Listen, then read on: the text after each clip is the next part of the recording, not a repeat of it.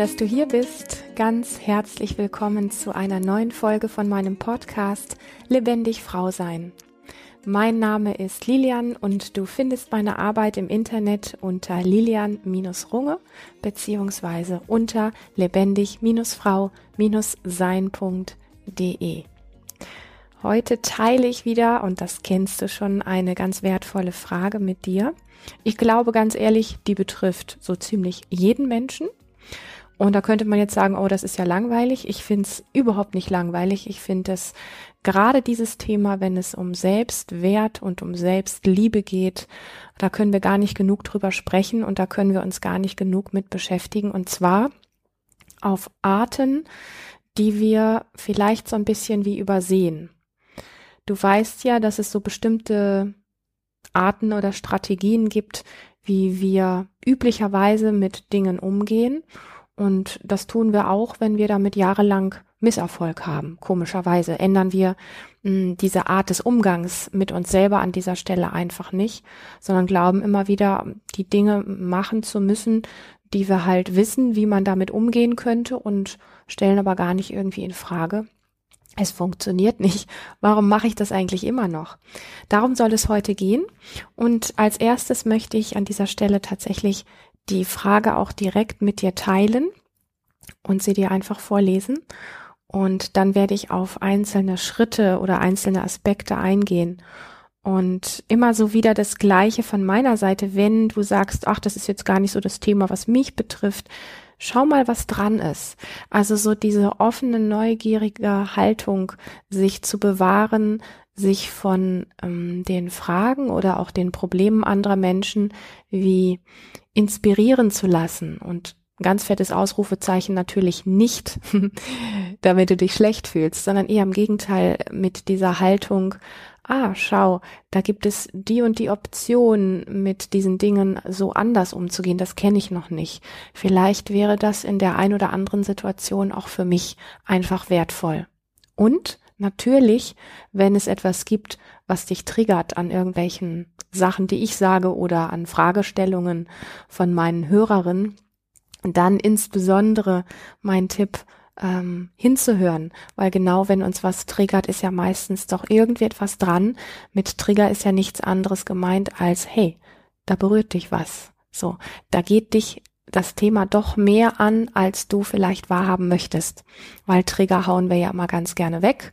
Bei Triggern gehen wir immer ganz gerne in Projektion, und ähm, das an sich ranzulassen heißt ja nicht, in dem Gefühl von, ich fühle mich scheiße, irgendwie stecken zu bleiben, sondern heißt ja eher, ah, schau an. Also so diese diese Tür so wie zu öffnen. Das ist der Aspekt, den ich daran sehr mag. So, bevor ich jetzt weiter hier mit dir plaudere, möchte ich direkt in die Frage einsteigen, die folgendermaßen lautet: Hallo Lilian, meine größte Herausforderung bin ich selbst und mein fehlendes Vertrauen zu mir ist mein großes Problem. Ich nehme immer mehr Rücksicht auf andere und vergesse oft meine Bedürfnisse. Wenn ich meine Bedürfnisse sehe und berücksichtige, habe ich ein schlechtes Gefühl. Ich denke, alles, was ich kann, ist mir zufällig passiert, also keinerlei Wertschätzung für mich und mein Können. Und ich fühle mich nicht wohl in meiner Haut, probiere mich in Selbstliebe. Aber das klappt nur kurz und dann fühle ich mich wieder hässlich und unattraktiv. Ich bin neunundfünfzig, aber das war schon immer so. Die Meinung anderer hat einen großen Einfluss auf mich und mein Wohlbefinden, und ich vergleiche mich ständig, obwohl ich weiß, dass es für mich nicht gut ist. So, und ähm, ich werde mal jetzt gar nicht viel drumherum reden, sondern mal so direkt mit diesem ersten Teil. Ich nehme immer mehr Rücksicht auf andere und vergesse oft meine Bedürfnisse. Wenn ich meine Bedürfnisse sehe und berücksichtige, habe ich ein schlechtes Gefühl. Da möchte ich mal direkt drauf einsteigen. Wenn wir so etwas an uns entdecken, ja, dass wir uns ähm, zurücknehmen und dass die Bedürfnisse von anderen wie wichtiger sind, dann gibt es in dem Feststellen dessen, dass wir da so ticken, gibt es meistens, okay, meistens gibt es eine Form von Bewertung, die eine Form der Kritik ist gegen uns selber. So nach dem Motto, ah ja, jetzt nehme ich schon wieder mehr Rücksicht auf andere und vergesse meine Bedürfnisse. Und eigentlich sollte ich doch mal mehr auf meine Bedürfnisse gucken können. Das kriege ich nicht hin, also bin ich falsch, also bin ich schlecht. Und diese Bewertung, die ich jetzt da hinten dran hänge, das ist etwas, was oftmals in uns unbewusst abläuft, was wir aber gar nicht so bewusst mitbekommen. Ja, also etwas in uns sagt, wir sollten ähm, unsere eigenen Bedürfnisse mehr in den Mittelpunkt stellen, das kriegen wir nicht hin. Und anstatt dann Mitgefühl für uns selber zu haben, dass wir das nicht hinkriegen, hacken wir auf uns rum. So nach dem Motto, ich kann das nicht, ich sollte das eigentlich können, also bin ich scheiße, also bin ich verkehrt. So. Was ist jetzt der Bogen oder wie, wie kann man das so ein bisschen wie auflösen oder rückgängig machen? Das ist der Punkt, dass wir schauen, okay, hier schreibt eine Person, ich nehme immer mehr Rücksicht auf andere und vergesse oft meine Bedürfnisse. Was tut sie denn? Sie nimmt sich zurück und sie erlaubt sich nicht aufzutauchen. Ja, sie, vielleicht ist das sowas wie der Wunsch, dadurch, dass du dich zurücknimmst und Rücksicht auf andere mehr nimmst als auf dich selber, nicht wirklich da sein zu dürfen, nicht wirklich da sein zu wollen, sowas wie unsichtbar zu sein. Also dieses sich wirklich zurücknehmen mit allem, was dich ausmacht. Und das als allererstes als eine Form der Kompetenz anzusehen, ist für mich ein ganz wesentlicher Punkt, der dem, was wir sonst tun, unbewusst, nämlich der Kritik uns selbst gegenüber, dass wir nicht unsere Bedürfnisse wahren können, also und da dann wie unbewusst auf uns rumzuhacken, dass wir dem etwas entgegenzusetzen haben. Und es geht nicht um irgendeine komische Spiri, Erkenntnis oder irgendwas, was weiß ich, sondern eher mit diesem Gedanken von, vielleicht hat es irgendwann in deinem Leben, mag es doch noch so klein gewesen sein, gebraucht, dass du dich mit deinen Bedürfnissen zurücknimmst.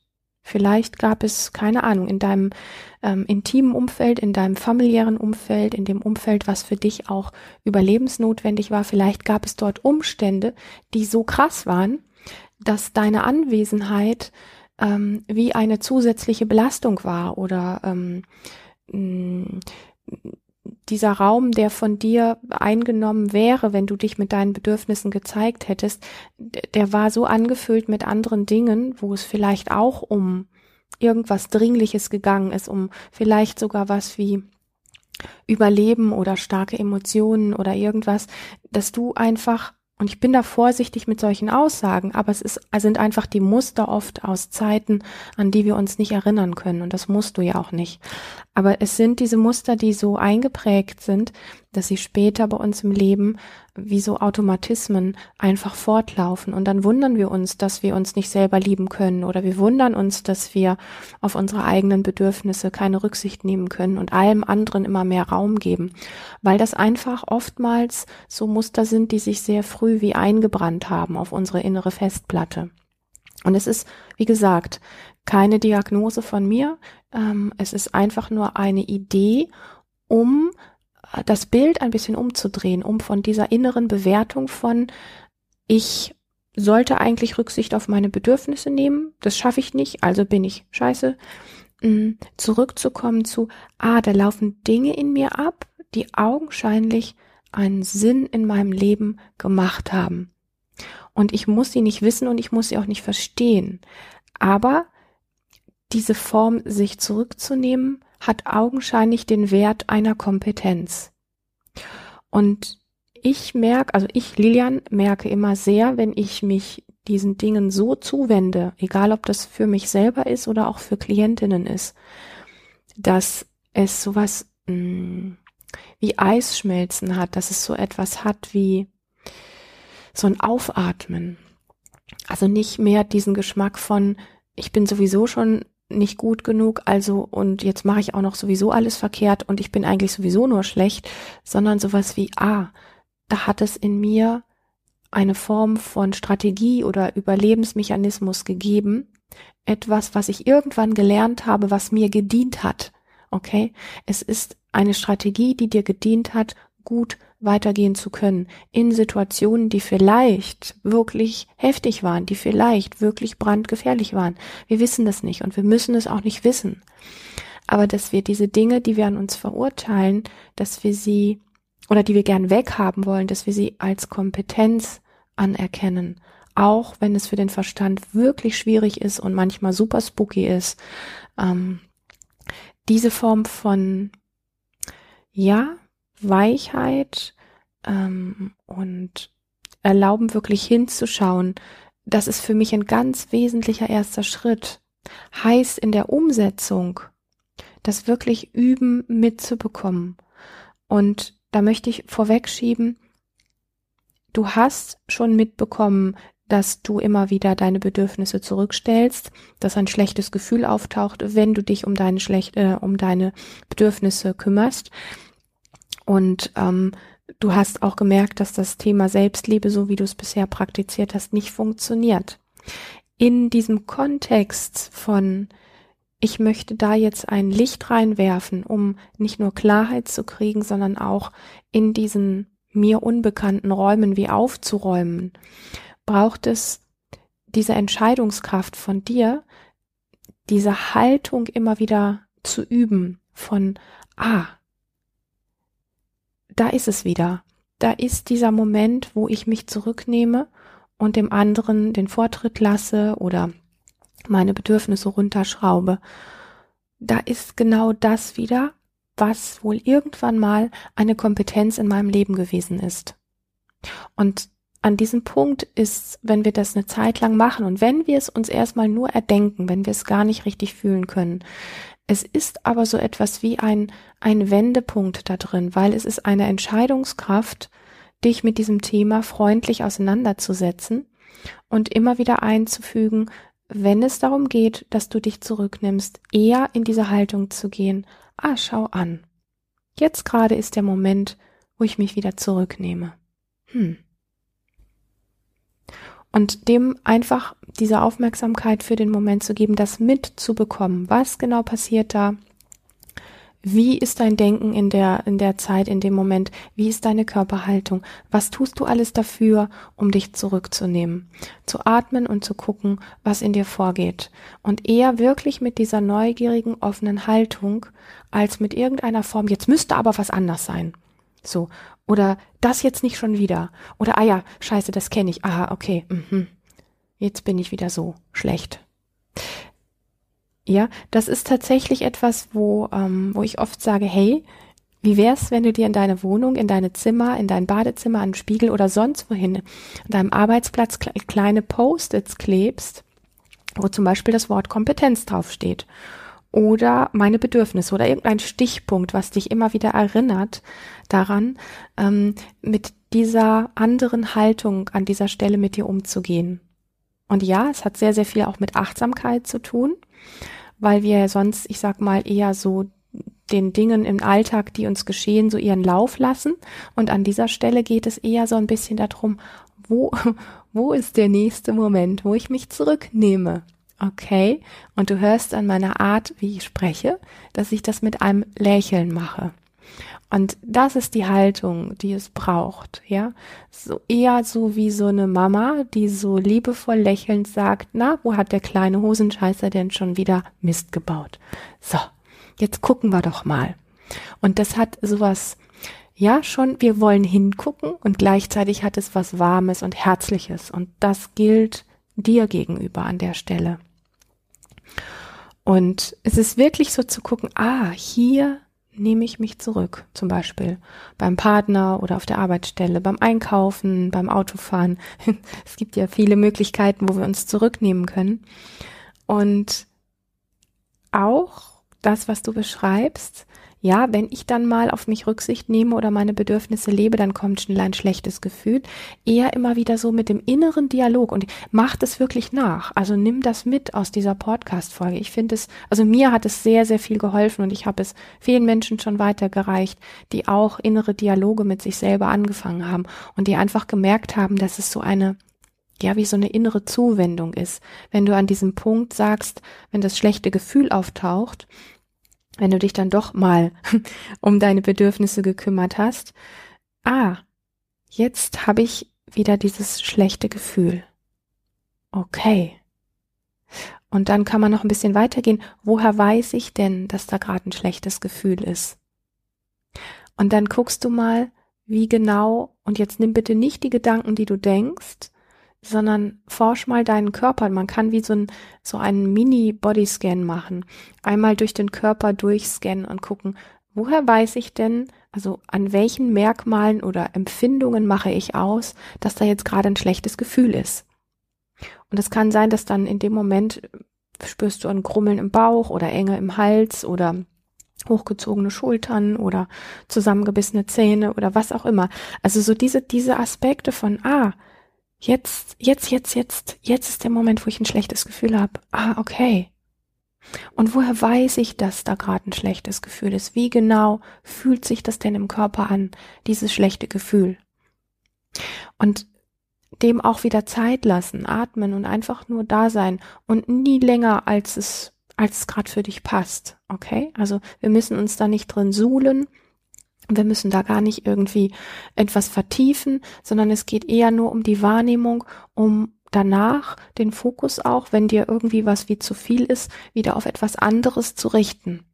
Aber diese kurzen Momente von Achtsamkeit und ähm, Selbstwahrnehmung, die sind es, die wirklich so ein Schlüsselmoment sind, um, um das, was es geht. Und Selbstwahrnehmung hat ja sehr viel auch mit dem ähm, mit dem ganzen Thema Selbstwertschätzung zu tun. Also für mich ist so dieses ganz klar, hey, wenn ich mich nicht selbst wahrnehme, wie soll ich mich denn selbst wertschätzen? Soll das nur vom Kopf ausgehen? Ja, das spüre ich ja nicht, wenn ich keine Selbstwahrnehmung habe.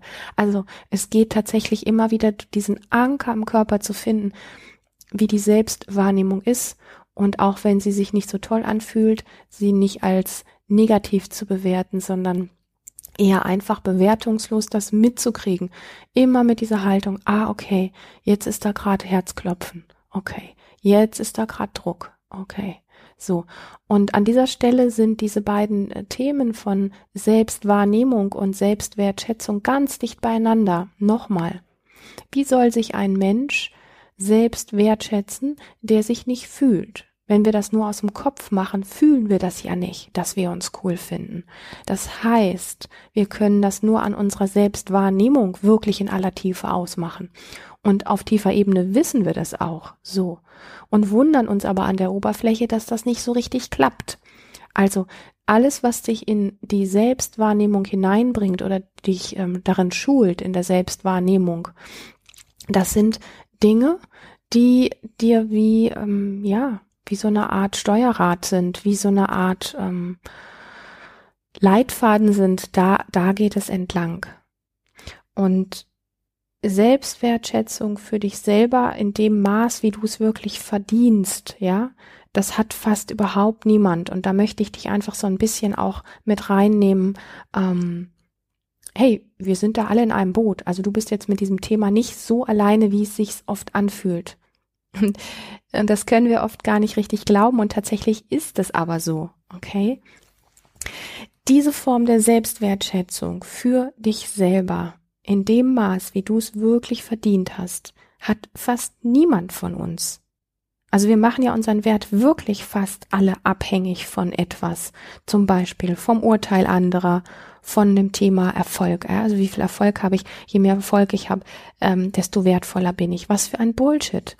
Wir machen unser, unsere Wertschätzung für uns selber von unserem Aussehen abhängig und von Dingen, die wir besitzen und so weiter und so fort. Wenn wir, wenn wir uns gegenseitig das alles wegnehmen, ja, ähm, also wenn wir uns gegenseitig mh, einfach mal gar kein Urteil mehr geben, weder ein gutes noch ein schlechtes.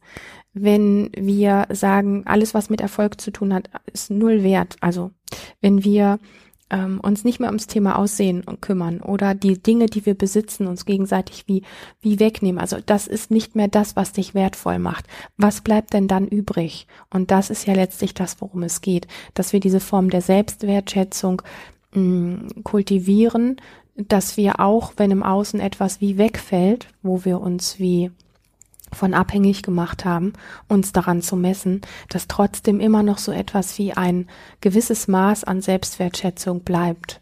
Und vielleicht, und es gibt ein paar Menschen tatsächlich auch, die ich kenne, für die das gar nicht so unbedingt schwer ist, denen kann man wirklich alles wegnehmen und denen kann man auch Negativurteile ins Gesicht sagen. Dieser tiefe Selbstwert bleibt einfach da, beziehungsweise hat einfach eine Tiefe und eine Stabilität gefunden, die von all diesen äußeren Dingen wie unabhängig macht. Und was ich einfach nochmal sagen möchte ist, bitte verurteile dich nicht, wenn du deinen Wert davon abhängig machst, von deinem Erfolg oder von dem Urteil von anderen.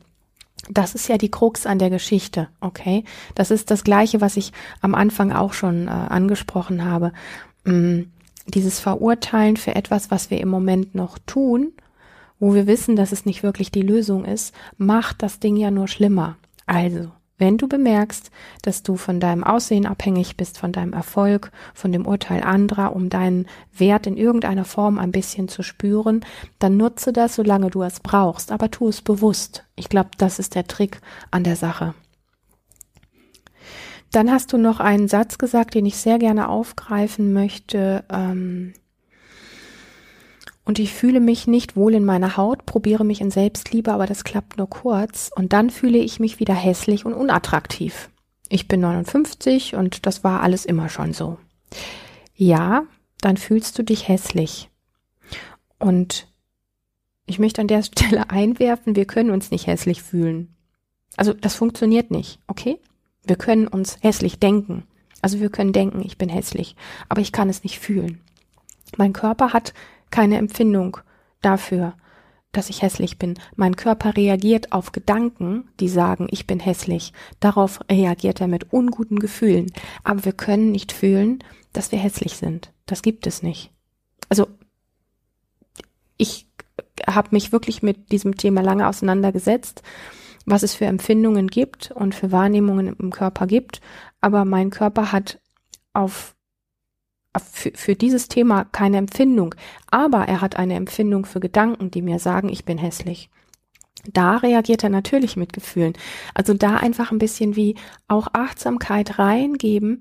Ähm, für, also was ist der Unterschied, wenn ich, wenn ich spreche darüber, ich fühle mich hässlich, oder wenn ich zu mir selber sage, da gibt es etwas in mir, das denkt, dass ich hässlich bin.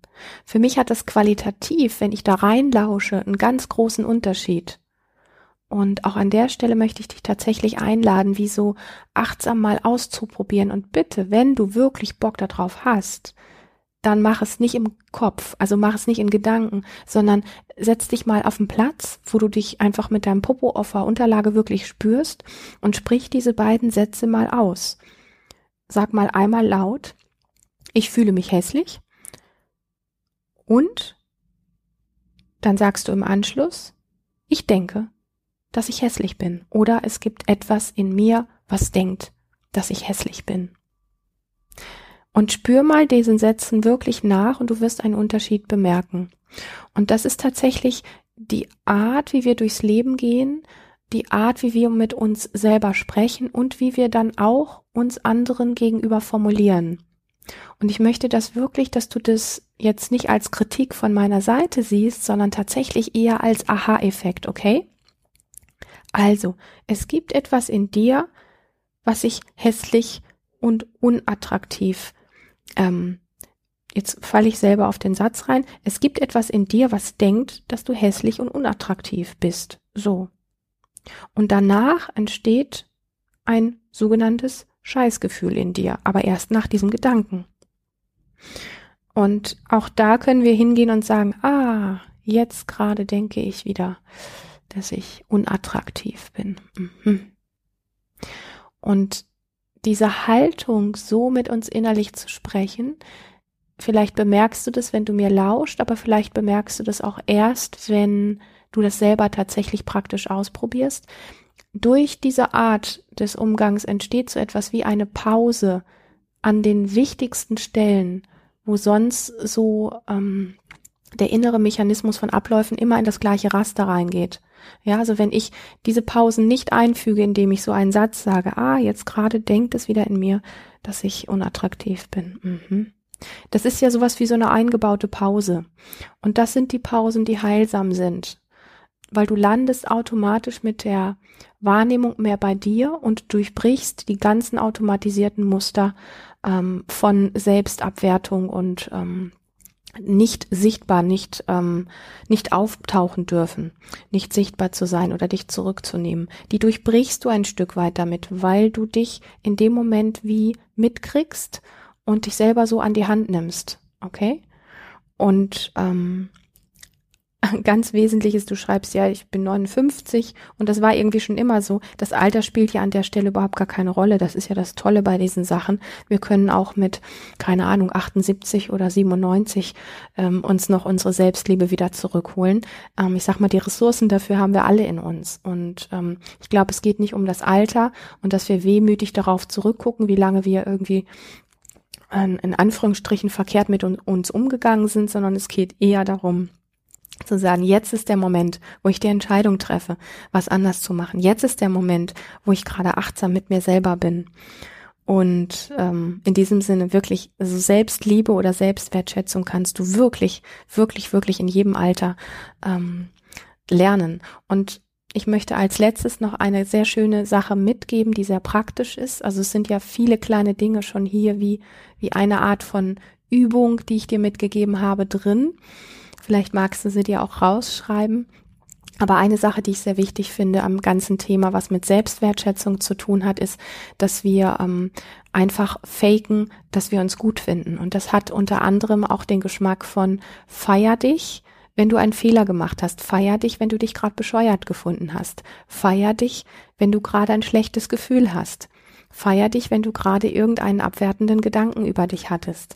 Feier dich, wenn du dich gerade wieder komplett zurückgenommen hast, den Bedürfnissen anderen den vollen Raum gegeben hast, feier dich. Feier dich für Fehler, feier dich für Dinge, die du nicht kannst. Und jetzt ist dann die große Frage, ja, wie geht das? Relativ einfach. Es gibt mit Sicherheit irgendwelche Musikstücke, die du cool findest, die du magst, zu denen du vielleicht sogar gerne tanzt. Wenn das in deiner Wohnung nicht geht, dann geht zumindest, dir Kopfhörer aufzusetzen. Wichtig ist, dass du diese Musik schön aufdrehst und einen Raum hast, wo du ungestört bist. Und wenn es das Badezimmer ist, ist es ganz egal. Und einfach ganz dolle tanzen, als wäre es der letzte Tag in deinem Leben. Wenn du einen Fehler gemacht hast, wenn du gerade nicht an dem Punkt bist, wo du gerne wärest, dann tu so, als hättest du gerade den größten Erfolg deines Lebens gerockt. Tu so, fake it until you make it.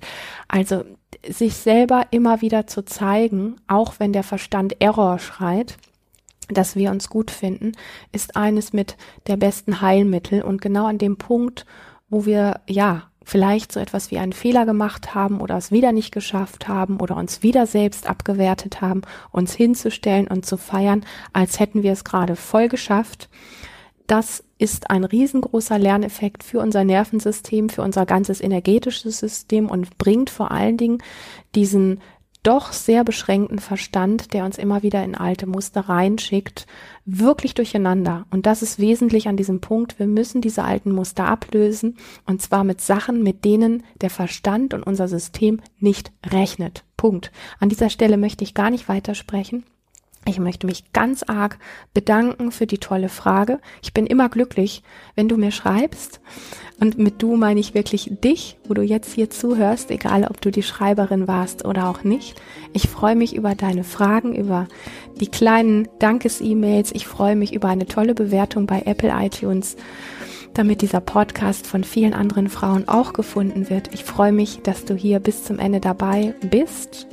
Und ich freue mich, wenn du die Dinge umsetzt und mir dann von deinen Erfahrungen berichtest, weil das ist etwas, das kann ich nicht für dich übernehmen. Ich kann dir hier tolle Inspiration geben, aber der ganze Rest und die Entscheidung und die Umsetzung liegt zu hundert Prozent bei dir. Und da habe ich natürlich auch wahnsinnig Interesse dran zu hören, was deine Erfolge und auch was deine Misserfolge gewesen sind. In diesem Sinne, bis zum nächsten Mal, hab eine ganz, ganz lebendige Zeit.